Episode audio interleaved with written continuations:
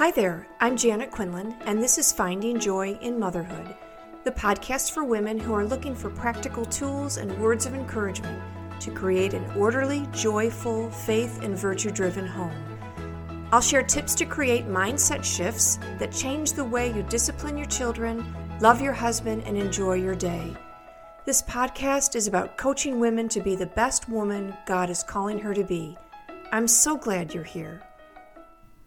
Hi, and welcome to episode number 178 39 Years and Counting.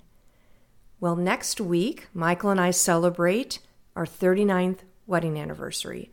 And actually, I would say it's hard to believe.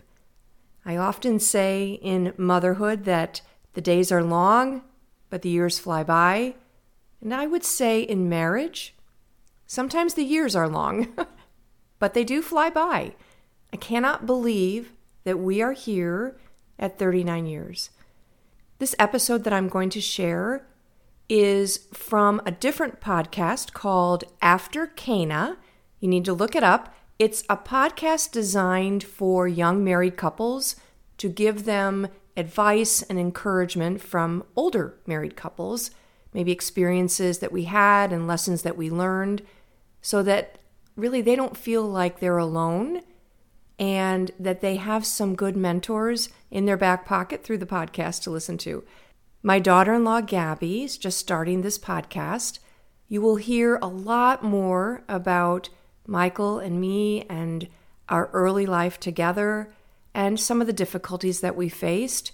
Marriage for anyone is not easy. Uh, you know, you've got two people from very different families and maybe backgrounds coming together, and that two shall become one happens, but with a lot of work. I hope that you enjoy this podcast episode. It's really fun to make it. It's it's there are no edits in it. It's all live.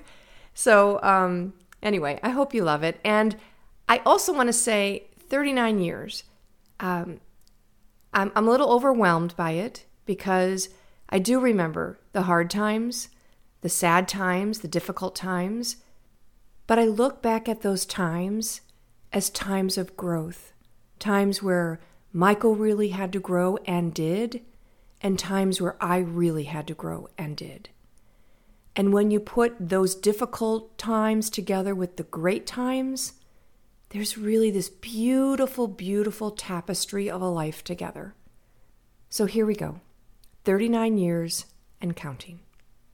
My name is Gabby Quinlan, and today I'm interviewing some very special people to me, my in laws, um, Michael and Janet Quinlan. Welcome, guys. Hi, Gabby. Thanks for having us. Hi, Gabby. Thank you so much for being on the show with me.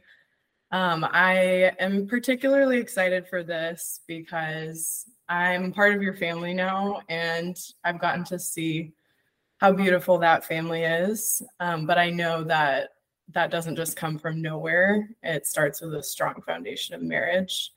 Um, and your marriage is something that my husband, your son, and I really look up to.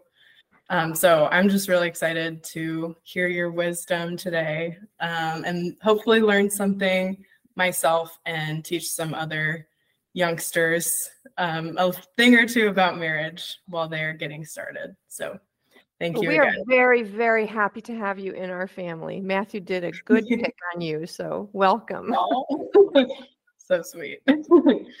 um, so first, I'd love if you guys could just say a little bit about yourselves and just a quick introduction of who you guys are. So um, Michael went to Notre Dame and I went to St. Mary's, which is across the street. And uh, I was a young uh, girl looking for a husband, to be quite honest, so, and going to school at the same time. So I would go. Um, I figured if I wanted to meet a good guy, I would go to the dorms for daily mass that had the cute guys. Smart. So that's what I did.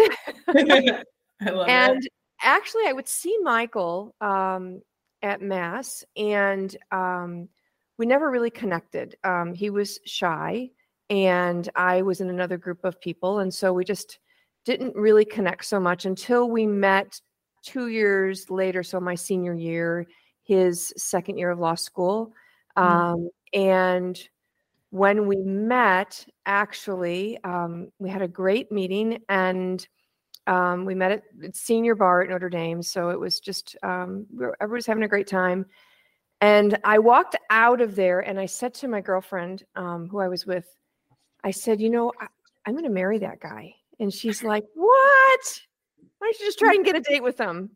But already I knew so much about him. He was a daily communicant. Um, mm-hmm. He seemed serious uh, and, you know, serious about life.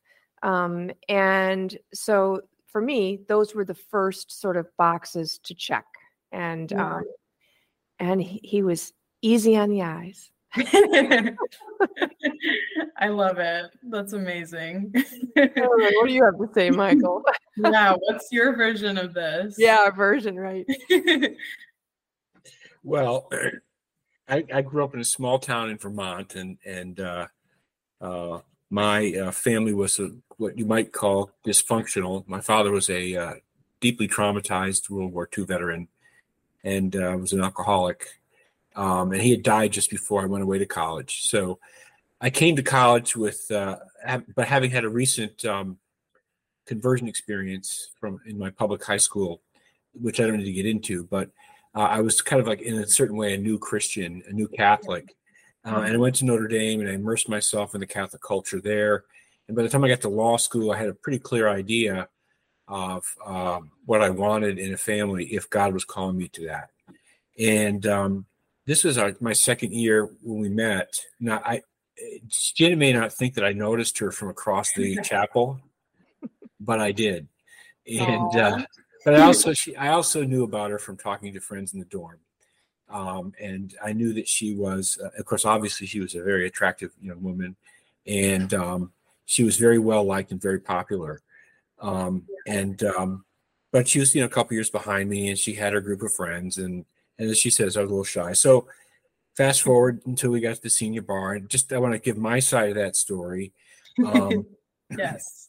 I'm I'm grateful that Janet was charitable enough not to uh, indicate my level of inebriation that night. but I will say this much about it: my two my two former housemates, law housemates, had taken me out to celebrate my birthday. But not that I was an idiot, but I was I was uh, lucid enough to in talking to Janet, she was talking about the next day she was going to go to the Northern Indiana State Hospital for the profoundly disabled and handicapped children. And it, and I, I, had recalled that that was something that she did every weekend. Wow. And um, and I was I remember thinking to myself, wow, this could be the girl. She's got a huge heart. Aww. So I didn't have I didn't have anybody to talk to when I left the bar that night. So and I don't think that to be honest, I really thought about whether that you know she was going to be the one I would marry. But it didn't take us too long because within six or seven weeks we decided to get married. Right. That's so, and that's quick. Yeah. You guys knew right away, I guess. Yeah, you know what we, we we knew because um and, and I had not had this uh level of conversation with any of the other boys I dated, but um mm-hmm we had serious conversations. I mean, our yeah. first dates were about what do you want? Um, and you know, what kind of who do you want to be? What kind of life do you want to have? And so we really spoke very seriously with each other about what our values and our morals were. And yeah. we kind of cleared cleared away any confusion or you know anything that um, would have prevented us from saying okay this is the guy so um, yeah. Yeah, I would say that's the first hour. So I am a very uh, careful, calculating, controlled person. And mm-hmm. the idea that I was saying yes to this guy after, you know, six weeks of knowing him was just mind blowing to me. Wait a minute, you yet, said you just said you said yes to me after one evening. I know, I know I said it, but I didn't really think it would happen. And, and so what I what I really realized was, oh, this is what God's will looks like. And that's really what I felt. I, wow. I, I, really felt this is what God's will looks like. Um, because it's it was something out of the norm for me. Sure. Yeah. You had to kind of let go and just trust. Yes. That it was the right thing. Yeah. Wow. It was out of the norm for me too. I had never been engaged that rapidly. I would good. hope not. Yeah.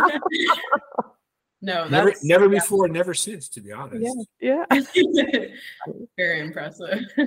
what did you guys say to people who said that's too fast or Mhm. what are you guys thinking? You're so young or things like that because I know I know for us, you know, Matthew and I are 22, but and we've dated or we've been together over 2 years, but people still kind of make assumptions or judgments based on how long they think you should be together before you get married. So, yeah, is there what would you say, I guess, in that regard? Yeah. Well, all my friends were like, Are you crazy?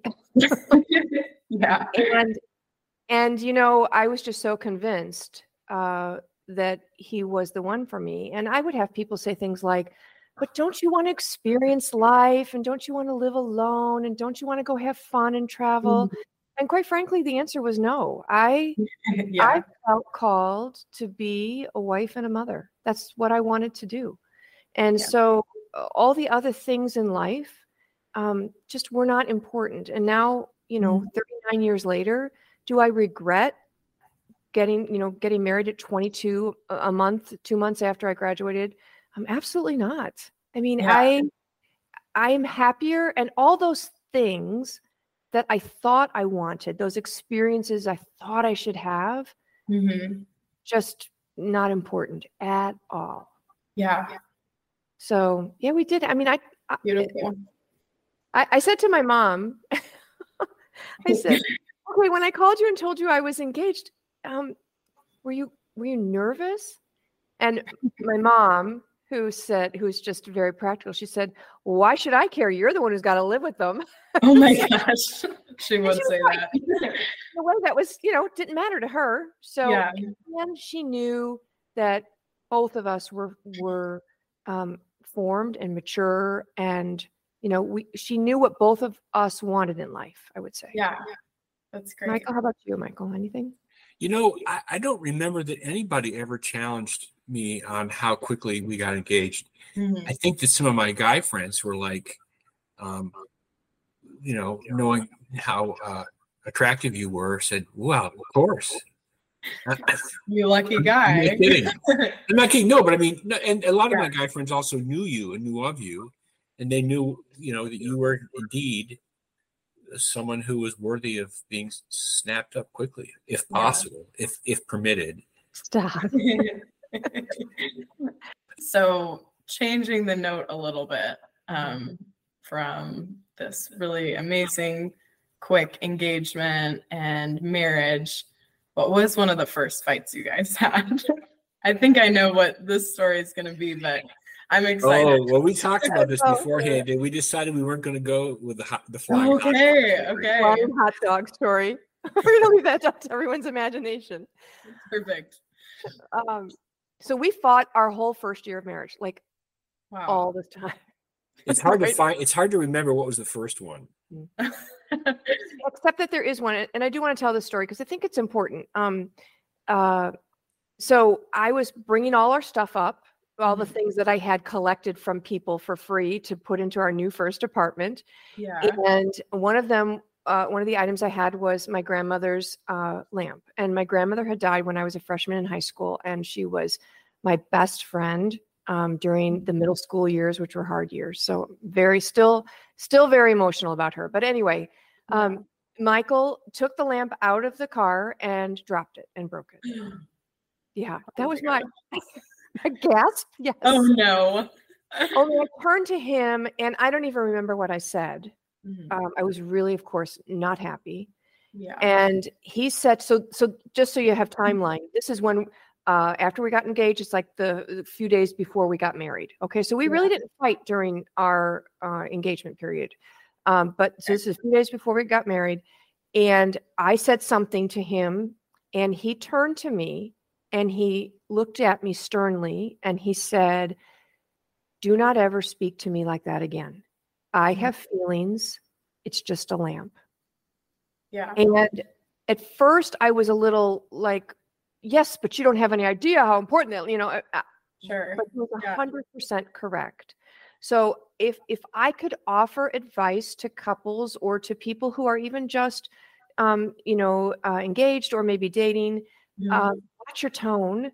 Be very very careful about the way you speak to each other yeah. because it's kind of like water running over a rock. You know, it can really wear down a relationship when Mhm. you don't speak to each other with respect and if if your your partner or your you know your spouse or your, whoever you're dating indicates that the way you're speaking is disrespectful Mhm.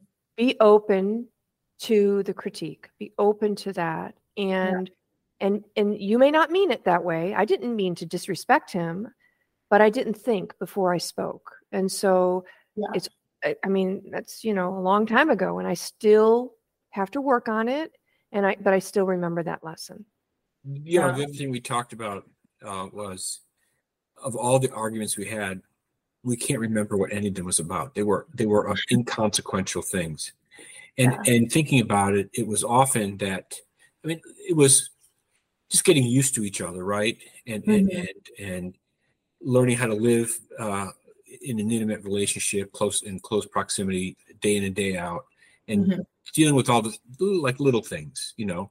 Um, and and it was about talking to each other and talking to each other with respect.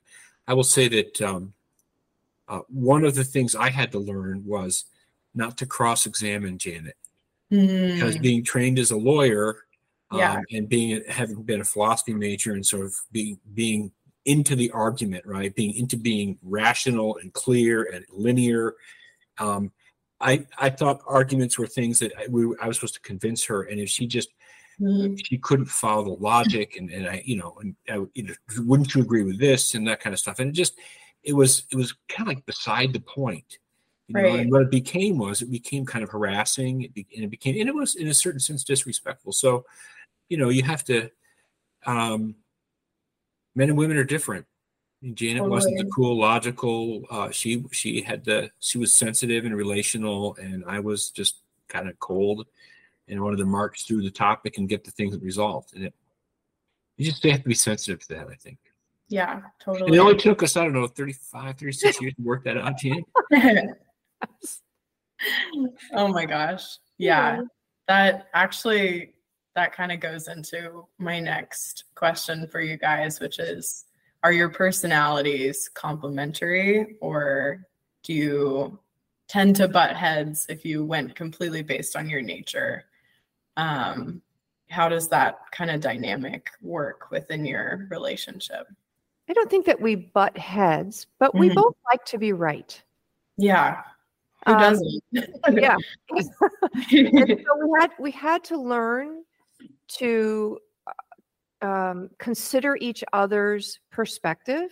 Mhm. we had to learn to have empathy for each other and the way they were feeling about something that was going on and really try to be curious about why why is he responding this way? What what did i say that made him think that Mhm. um, or you know why am i taking what he said so seriously and so personally and Mhm. so um, I think we just, you know, and that's that's a funny thing when we give talks, and one of the things that I I mention is that that whole two shall become one thing. It Yeah. doesn't happen, you know, at the altar and then it's done. It Right. takes years and years and years to become one.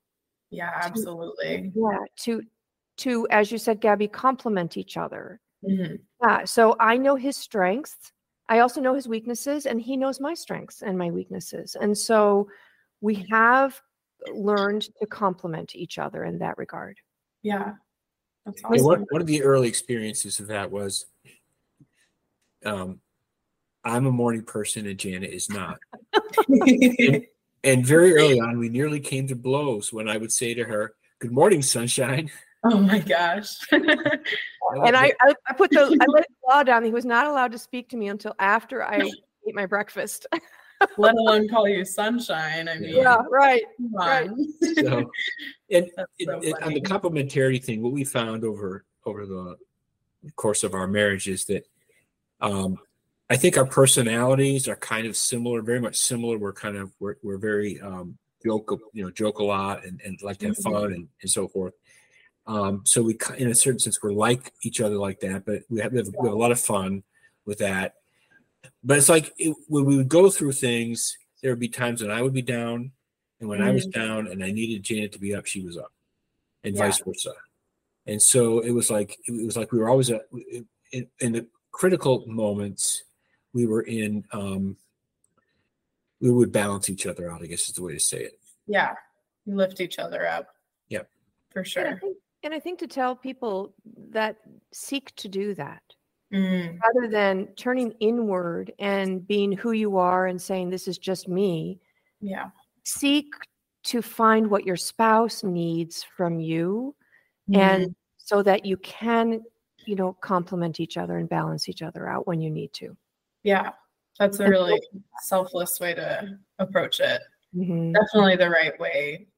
You know, we're kind of taught in today's day and age to be self serving and it's all about me. But yeah, I think you really are more fulfilled in a relationship when you're seeking the betterment of the other. And with that selflessness, also, you know, I mean, the most selfless job in the world is the job of a parent. And you guys have seven amazing children, particularly your youngest. I, am a fan. Um, yeah, joke that God saved the best for last there, but don't tell the other. right. um, so, how did your relationship kind of change as you became parents and you had to give not only to each other, but to your children as well? So, um, we all you know we always wanted to be parents that was that was in fact that was one of the, the, the earliest um, serious conversations we had i knew that janet was the one for me when she told me she wanted to have a zillion kids and uh, so i think we poured ourselves into our children mm. um, and of course you know when you have a baby it, it's it's really impossible not to be sort of everybody's so so, so focused on the baby yeah um, and then the next baby comes and then you've got two and then you know, we we had our kids in you know fairly regular pattern of a year and a half apart. Mm-hmm. Um, and then when you get then when you get it to a, like a critical number of three, and and you're outnumbered, you know, and it's a whole new, it's a whole new dynamic. Yeah. Um, so so in many ways, I mean, there certainly was a, a challenge to our our uh, being attentive to one another. Mm-hmm. But I know that I I really tried uh, to be attentive to Janet and helping a, a lift some of the burdens that she had that were inherent in the demands the children made on her. Yeah. Like like once a once a week or so, I'd change a diaper. Um, oh, that's so funny. no, in truth, I uh, I would get up and the baby would wake up in the in the night. I would get up and I would change the baby's diaper and I would bring the, the baby back to the bed, and so she didn't have to get up and she could still get to sleep and that's and nice. things kind of think little things like that. And uh, you know, you just try to be um and that, in that way you serve one another even if it's it's, not, it's just not the same kind of attention you, you give to each other before the children come right. but it's still um, it is the attention that is sometimes is often more often needed yeah. in that in that environment yeah totally. yeah and i think that we were really a team in raising mm-hmm. our children and so you know when you ask how did we how did our relationship develop we became closer yeah. Because we saw our job as like the parent, not the mom. It, yes, we were mom and dad and all that, but mm-hmm. it seems so often in society that it's the mom's job to take care of the children. But right. that that's not how Michael was. We were a team and we made decisions as a team. We were mm-hmm. on the same page as to uh, what how we wanted to raise the children. Um, you know, discipline techniques and all of that. And, and when we weren't, because there were some conflicts, we yeah. talked it out. We we knew that our job was to come to consensus so that we could provide a united front to the children. And so in doing that, we became closer. Yeah. That's yeah, that's amazing. That's what you want for sure. Because I know a lot of people struggle with that kind of losing touch with each other when their focus goes on the kids. But I think the team approach is so important. um, and not only with kids but with you know difficulties and challenges it's so important to be united a united front and facing whatever you're facing and so i wanted to ask you guys um, what was one of the most difficult periods of your marriage or the most difficult trial of your marriage well i I, I think Janet, well, we have our perspectives on this, but certainly mm-hmm. I think I caused challenge in, in the marriage because of the because of the, for want of a better word, baggage that I brought yeah. from my my my upbringing. As I mentioned, you know, early on, I mentioned it deliberately because it, it plays into this. Um, mm-hmm. Um, it, it, kind of, I was thinking of it as we were talking about the last the last question. You know, I really worked at being a dad because my dad was was was very much not um, available. He yeah. just he was so deeply wounded by um, his his his experience in his youth uh, in, in, a way that I didn't even appreciate until Matt. I looked at Matthew one day. I, was, I think we watched some World War II movie, mm-hmm. and I mm. realized that Matthew was 18. And I looked at him and I said, "My dad was that age when he had to go over and fight in a war." Wow. Yeah. And uh, so, um, so I, I gained, I gained in that respect, I gained uh, a great deal more respect for my father and I had a greater understanding of, of the limitations that he dealt with. But in any case, there was something that was missing in our, in my, in my experience of his fatherhood. And, and of course he died when I was, when I was young. So I really wanted to be a present and an active dad for, for the kids. Yeah. Um, and the other thing that is is I came from my small town background. I came to work for a big law firm in a big city, and I didn't really feel equipped. And it was a whole different environment, right? Um, yeah. That I was ever used to before, and I didn't really feel equipped to kind of keep all the balls up in the air. And in fact, one of my early uh, um, lawyers that I worked for, one of his performance reviews is Mike, you have trouble keeping all the balls up in the air. Mm-hmm. And I struggled with how to cope with various sort of baggage from my upbringing and and so forth and it led to some pretty hard times some challenge some some um you know i was struggling between you know spending 80 75 80 hours a week at the job because the job demands and feeling inadequate and then janet wasn't happy about that mm-hmm. and then feeling inadequate in both realms and wow. that feeling yeah. of inadequacy led me to um to uh, to cope using coping mechanisms that were uh, well, ultimately that were certainly not helpful and ultimately became more and more destructive and we had to deal with those things and i had to i had to extract my we had to extract me from those things so though I, I would i would say that was the most difficult part i know i know i put janet through a lot yeah and i think that um that's marriage and i just I don't actually I don't believe that there are long lasting marriages that don't go through something like that. Totally. You know, there's so much pressure from society. Um, you know, Michael talked about being a small town boy, and I, and I didn't even didn't even occur to me that he might have trouble, you know, going into the slick law firm. I think yeah. he did because he thought I wanted that, which he was correct because at the time I, you know, I I wanted him to have that kind of success. I wanted to, you know, have the things. Mm-hmm. Um, and so I too was also trying to figure out, okay, how do I balance wanting the things and all that society is telling me I should want with what my heart is really telling me, which is just a happy, peaceful marriage and children.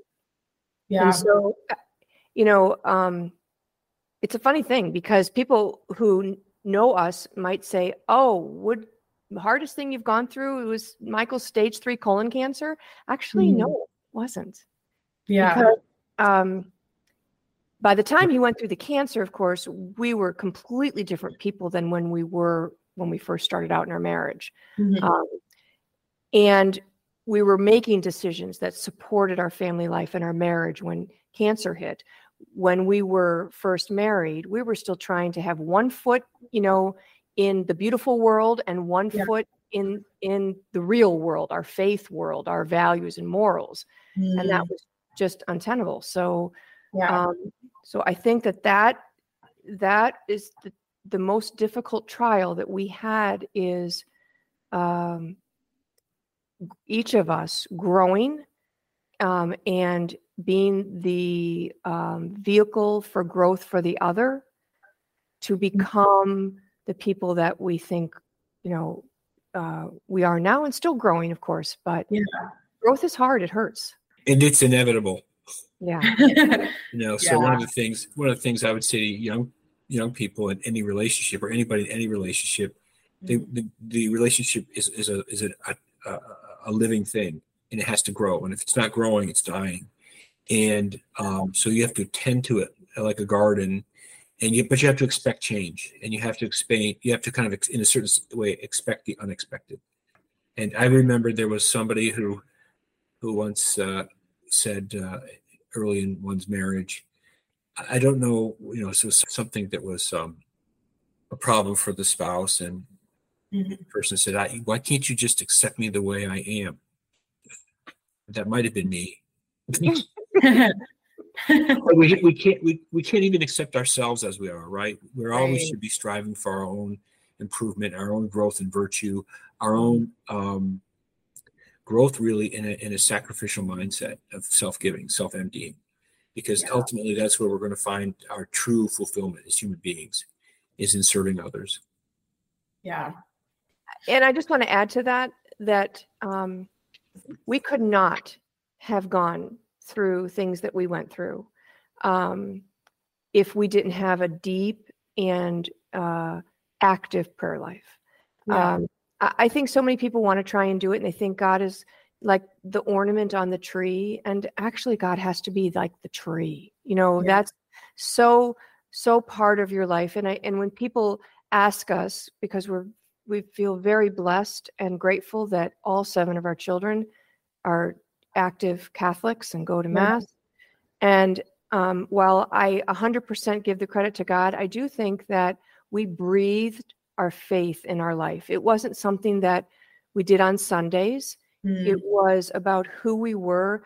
And and i think that we did that um well partly because that's just our value but also because um, we need michael and i needed it individually and as a couple yeah. to get through the difficult times to keep perspective to to um keep in our mind's eye what our end goal was Yeah. so yeah active prayer life for sure That's yeah, so important. It goes with the idea of, you know, when you get married, it's the two of you are celebrating the mass, the the Mhm. sacrament together.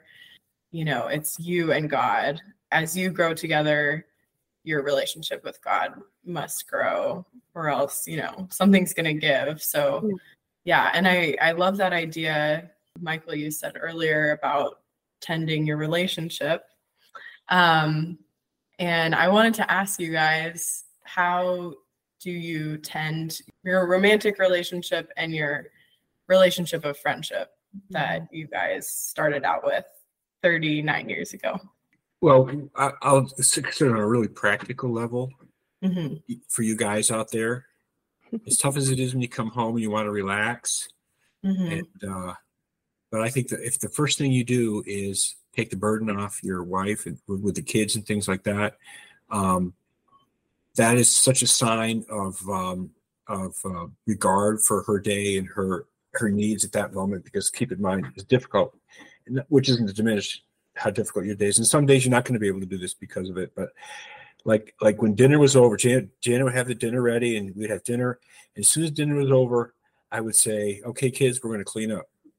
and mom's going to Yeah. go relax and take a hot bath and re- and have some time for herself by herself and uh, we would we would go through the evening ritual so that by the time she was uh, you know um, relaxed i'd have the kids clean, i'd have the dinner cleaned up i'd have the kids cleaned up and ready for bed and we would do our prayers together and and that always made the time that janet and i had after bedtime uh, um, certainly i think uh, uh, more relaxing and more we were more available to each other and for me anyway i found as as hectic as it was to deal with the kids. It was so Mhm. different than what I had to put up with during the day that it was Mhm. it was refreshing. It really was refreshing. And we would we would make fun of we'd have fun of it. And kind of some sometimes it was better that Janet was off doing her thing because she probably would have been annoyed by some of the things that we did, all the fun stuff that we did. Those hooligans. yeah that's for sure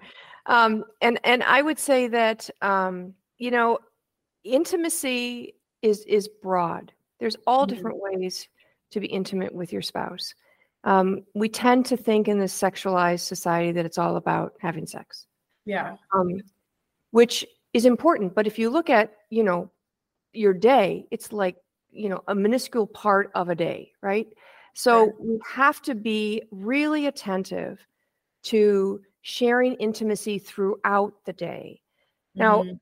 I know that uh, when we were your age, you know, we were young in in our 20s and 30s, or there was not a phone that distracted us, yeah. and so we had the ability, even though I have friends who didn't take advantage of it, but we had the ability to connect, to look in Mhm. each other's eyes, to talk, to listen, to you know, and now so many people are on their phones. The phones are such a distraction.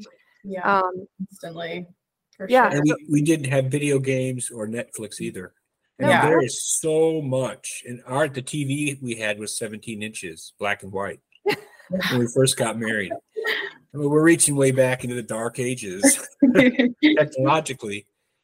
But you know, I think that if we turn the gadgets off and look into each other's eyes and spend time together talking, and talk about the things of the day, we could, you know, whatever. Um, Mm. But having that personal contact, and I think that that that is um, that's also enhances the the this the uh, romantic uh, intimacy as well. totally. yeah. Yeah. we have another son and, and his wife, and they had a no phone zone. So in the Mm. family room and in the kitchen, no phones were allowed. Yeah, we've gotten so used to this idea that if if there's a beep or a buzz or something, we have to look at it. So yeah. what are we saying to the people, you know, across the dinner table or ne- on the couch next to us? You don't have to look at it, but but Mhm. uh, we've been trained, you know, like Pavlov's dog to get right at it as soon as the bell rings, and we have to step back because it is. It, I I'm not anti-phone, but we are losing intimacy, and you can't get to 39 happy years Mhm. without intimacy all you know all day long so we we look we look at each other we talk to each other we laugh a lot um, and then really together we share in our children so i think that's how was your question how to we grow in our relationship i hope that's what it was because yeah. No. How to? Yeah. Pretty much keeping your friendship and your romance yeah. alive, and that's and and also one, important. one more thing um so I heard this at a retreat San Josemaría said treat your husband like he is your first child not to treat him like he's childish but he is that that most beloved human that you just gush over and you know you love over and you want to take a billion pictures over and Mhm. and we don't do that. As soon as we have children it's like the husband you know he, he goes off to the side. No all all of your focus goes on him like he's your he's your first love as he is and should be. Right. I think the flip side for for guys is especially since we're out of the home so much during the day, if, if depending on what our job is, um, um, is to make those little contacts during the day. And that's one of the great benefits of the the gadget is that I can send Janet um, kissy face emojis or something like that when when I, you know, I, um, or or to make a call, and and uh, I think most of us, I mean, some of us have jobs we can't do that. We but but maybe when you go on your lunch break, you know, make make a call, leave Yeah. a message, uh, you know, send a send a little text message, uh, just say I love you. Sure. Um, those are simple things that can be done, and uh, I think for men, you really we have to be we have to be very conscious that we don't take our our wives for granted. Mm. We we that we show appreciation for what she does, and uh, thank her for for things great you know great and small, in the Yeah. house and, and the work that she does and uh, and, and the way she takes care of the, the home and the family. Um, show appreciation. Yeah. Those little things are so important. And yeah, as a very new wife, I can say every time he says something sweet to me, it makes my whole day. You know, it it really means more than it seems like it it would. But yeah, even putting your phone down and saying, How are you? You know, making really small, what seem like small efforts, they they really do bring you together at the end of the day. It's so important and really good advice. But uh, what has surprised you about marriage? Um, how difficult and beautiful it is. Difficult and rewarding. I I thought if I just chose the right guy who ticked all the boxes I had set up for him, Mm-hmm. we would be happy. And what I did not realize was that um, marriage is, I think Michael mentioned it before, it is it is a growth process, and not for him, but for me. And Yeah. so um, it has been the hardest. I used to say, well, I still do. Homeschooling with regards to children, homeschooling was the hardest and best experience I've ever done. But in my life, my marriage was the hardest and most rewarding and happy experience I've ever had. wow, that's beautiful. Okay, top that, Michael. Um, I think the most surprising thing about uh, marriage is that it's more and more surprising all the time. That I do remember, I, I do remember sitting in Sacred Heart Church, bawling because before the before our wedding because it was wicked hot. No, no, no, that's not why. oh man, you really had me there. Uh, just being so grateful to God because this is going to be all of my dreams come true. yeah. and Janet was so great, and you know we were getting married in the church, and and I had this idea of what marriage would be like and having a family, but it is it is so far we've had our tough times, but so Mhm. far where we are right now, if you told me 39 years ago what to expect in 39 years, I, I could not have begun to even imagine how uh, joyful and fulfilled um, and um, really sublime. And it's, it's kind of a strange way to put it that that, that my life would be with Janet and our Mhm. family that we've built together. It is um, just it just exceeds all of my all of my fondest uh, uh, imagination, and and it seems as though with with you know as time goes on and, and new daughters are added to our family as they were back before Thanksgiving, and new grandchildren, and new you know new new um, that we will. It just it just gets better and better. It's better and better. I knew it'd be good. I just didn't know it'd be this good. Gosh, you're making me almost tear up. That's yeah, that's amazing. Well, let's see if I can work on that some more. hey. no, I I can see it in you two. Um how strong your love is for each other. And I think it's hard to see that with a lot of couples who've been together for a long time, but you guys seem so in love still. And I know you are. And that's a beautiful thing to look up to. Thank you so much for sharing all of your wisdom and these great stories. Um, we really appreciate it, myself and all the young couples who are going to hear this. So um, I would love if you guys would join me in praying the prayer to Our Lady of Fairest Love. In the name of the Father, and the Son, and the Holy Spirit. Amen. Pray for us, fairest mother, to strengthen and bless our families. Help those called to marriage to find their spouses and teach them to love with a pure and selfless love.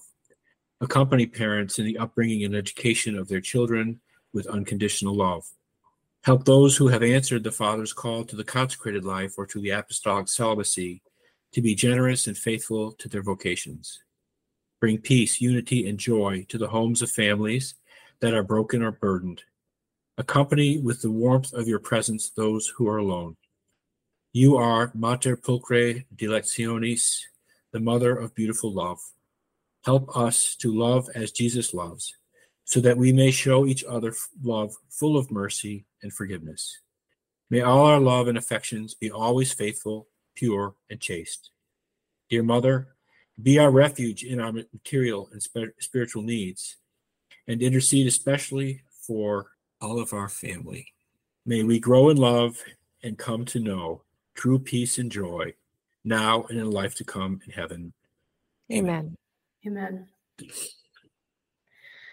Thank you so much. That was a great episode. And we really enjoyed having you on. Thank you for having us. Thank Gabby. you for having us.